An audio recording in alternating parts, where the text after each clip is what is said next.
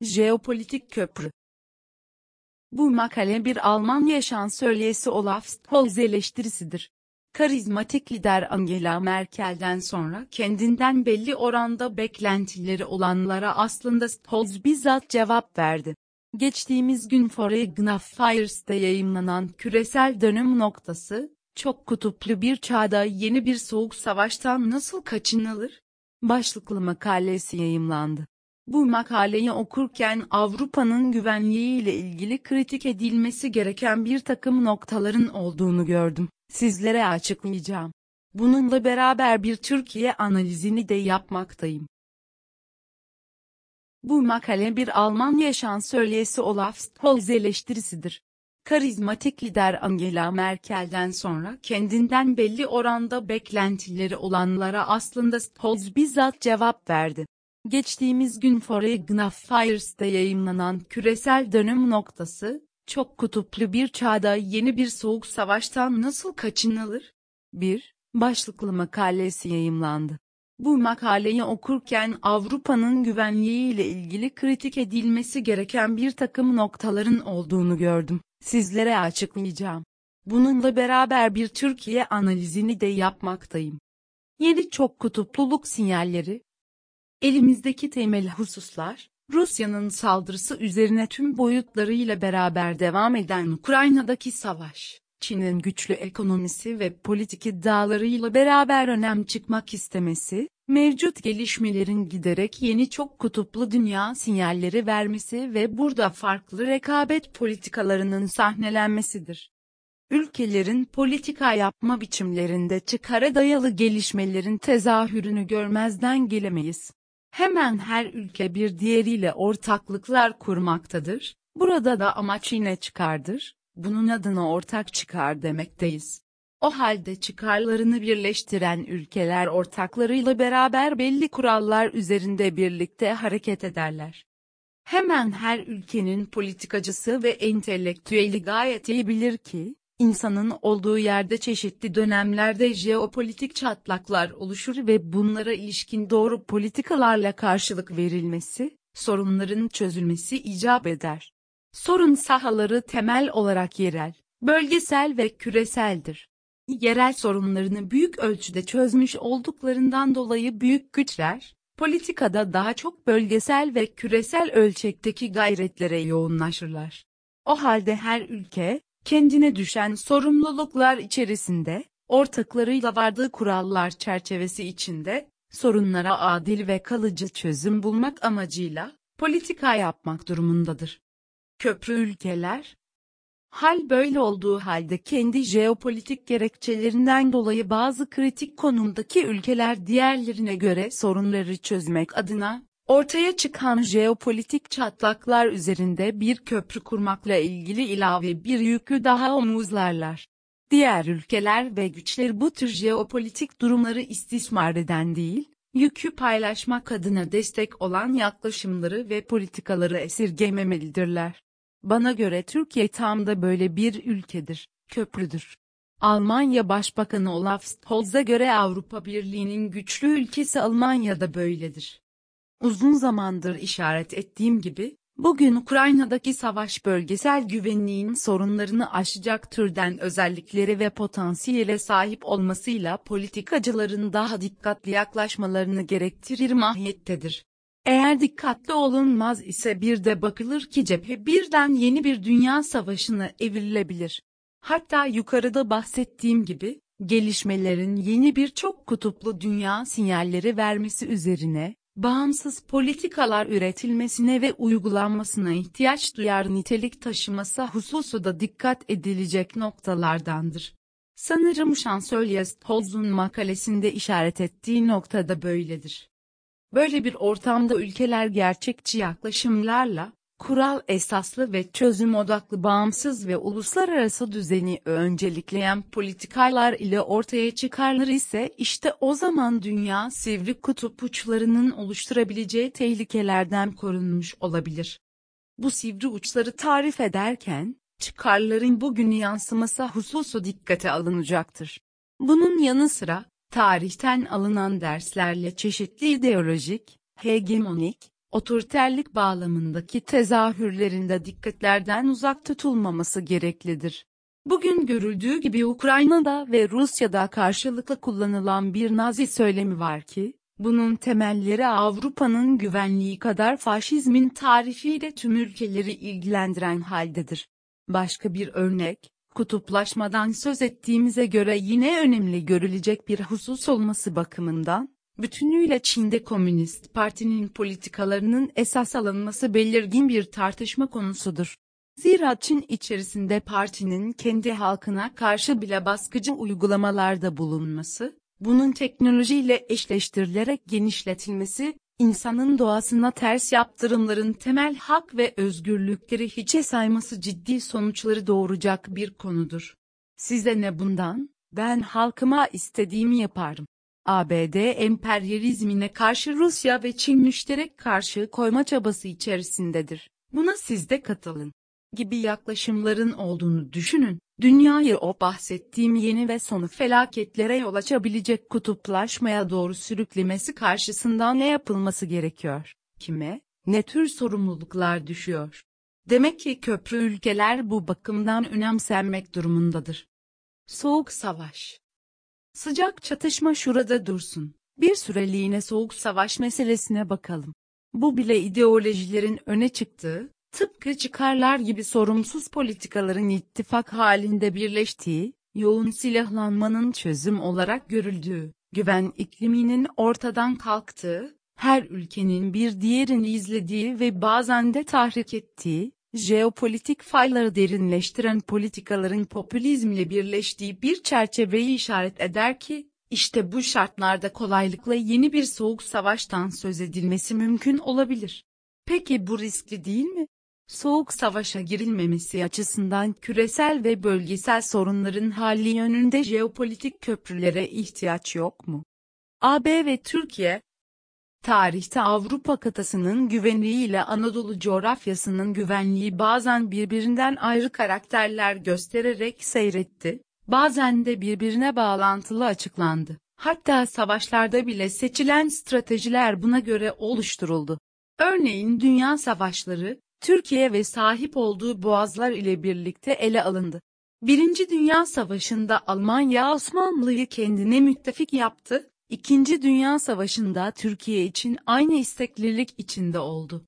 Bugün Almanya, dayanışmadan memnun olduğu NATO'yu öne çıkartırken, Avrupa'nın kendi güvenlik sistemine de ihtiyaç duyduğunu söylüyor. Bu noktada Almanya, Soğuk Savaş'tan bu yana ittifakın üyesi Türkiye'nin terörle ve göçle mücadelesinde tam olarak yanında duramadı ve Avrupa Birliği'ne alınmaması yönünde Hristiyan demokratların yanlı görüşlerine bel bağladı ise Şansölye Stolz bunun açıklamasını yapabilmelidir. Almanya bölgesinde ve küresel çapta sorun çıkaran mı olmak istiyor, çözüm bulan mı? Almanya stratejik öngörüyle hareket eden bir ülke mi? Dönemsel ihtiyaçlara bakarak operatif yaklaşım sergileyen bir ülke mi? NATO görevleri Elbette Almanya'nın birleşmesinde, Berlin duvarının ortadan kaldırılmasında ABD ile NATO'nun aktif politikaları etkili oldu ve bugün buna müteşekkir olmaktan söz edebilir. Stolz'un ifadelerine bakarak söylüyorum, hatta Almanya küresel köprü rolünde üstlenebilir.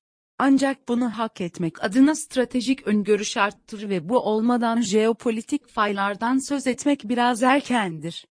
NATO ile birlikte Türkiye hemen her olması gereken yerde aktif biçimde yer aldı. Afganistan, Irak, Balkanlar. Belki de bu tür NATO görevlerinde Türkiye'nin Almanya'dan daha fazla görev üstlendiğini söylemek mümkündür. Şimdi konu ne? Avrupa coğrafyasında Rusya tehdidinin ortaya çıkması mı? Küresel çapta Çin ile ticari ilişkilerin hassasiyet içermesi mi? Bu nedir? Refah ve güvenlik eksenlerinde Almanya'nın çıkarları mı konuşacak? Yoksa elini taşın altın koymak pahasına küresel fay hatlarında köprü olabilmek mi? Bence Stolz çıkarcılık ile samimiyet konularını yeterince çözmeden, küresel meselelerde adil ve kalıcı adımları atabileceklerini tam hazırlık yapmadan söylemese iyi olur. Aksi halde bir küresel arayış içinde olduğu izlemini verir ki bu da onların zayıflığını gösteren noktadır. Küresel kapan, küresel mali kriz, 2008, iklim değişikliği, 2015 Paris Antlaşması, Covid-19 ve Şubat 2022'de Rusya'nın işgal hareketiyle başlayan Ukrayna'daki savaş üst üste geldi. Almanya güçlü ekonomik ve teknolojik performansı ile kendine bir misyon yüklüyor ve bu ağır şartlarda Stolz bunun altyapısını inşa etmeye çalışıyor.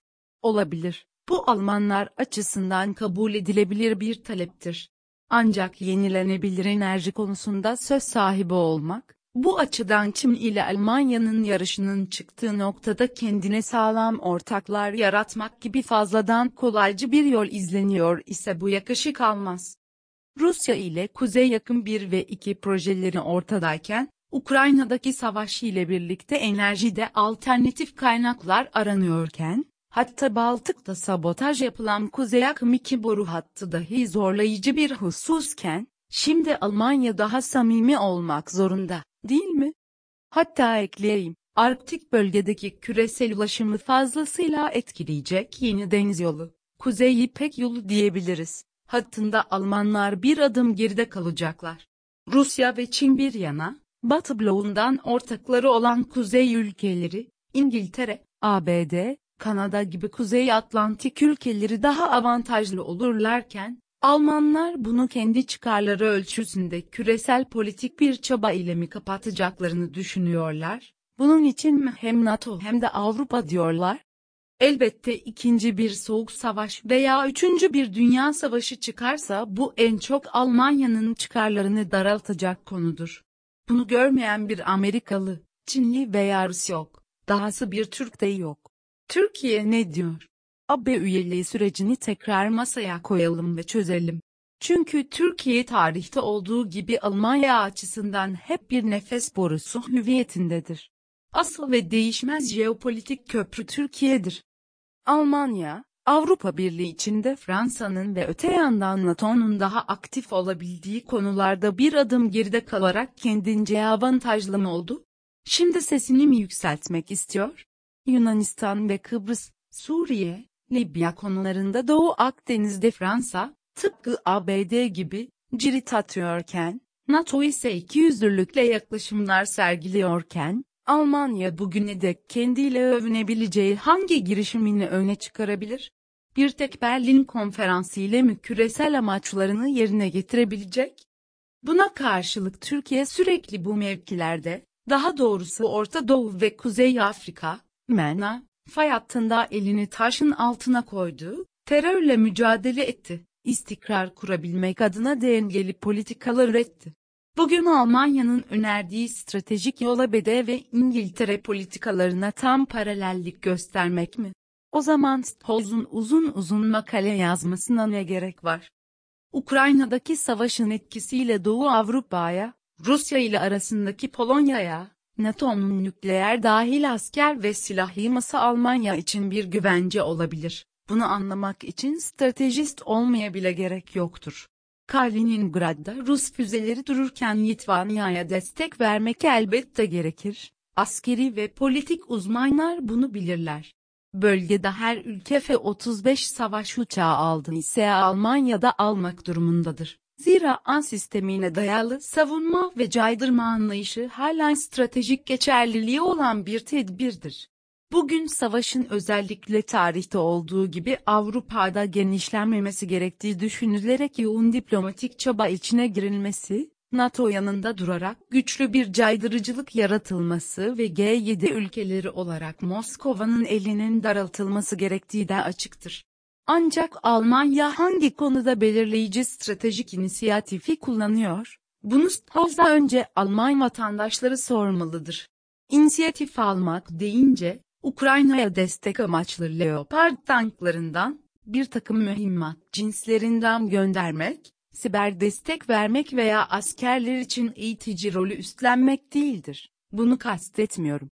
Bu türden askeri desteği Türkiye'de yapıyor, başkaları da. Uzunca süre refah güvenlik dengesinde ekonomik büyümeyi hedef aldığından askeri harcamaları asgari de tutan politikaları uygulayan Almanya'yı bin dahil birçok uzman sürekli kritik ettik. NATO'da Türkiye dahil birçok ülke savunmaya daha fazla yatırım yapmak zorunda olduğu noktada, Almanya güya çok akıllı hareket etti ve teknolojik ürünlere yatırımı öne çıkardı. Ne oldu? Almanya Rusya'dan bolca miktarda gaz alıyorken, Rusya Ukrayna'ya saldırı verdi.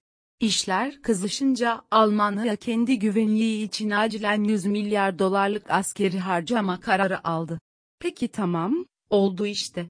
Bu tür fırsatçı ve son dakikacı politikalarla küresel çapta fay hatlarında köprü olma konusu anlatılamaz. Şansölye Stolz bunu bir daha gözden geçirmelidir.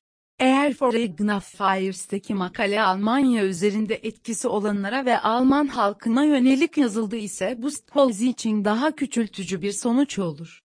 Nükleer tehdit Tıpkı Türkiye gibi Almanya'nın da nükleer silahı yoktur.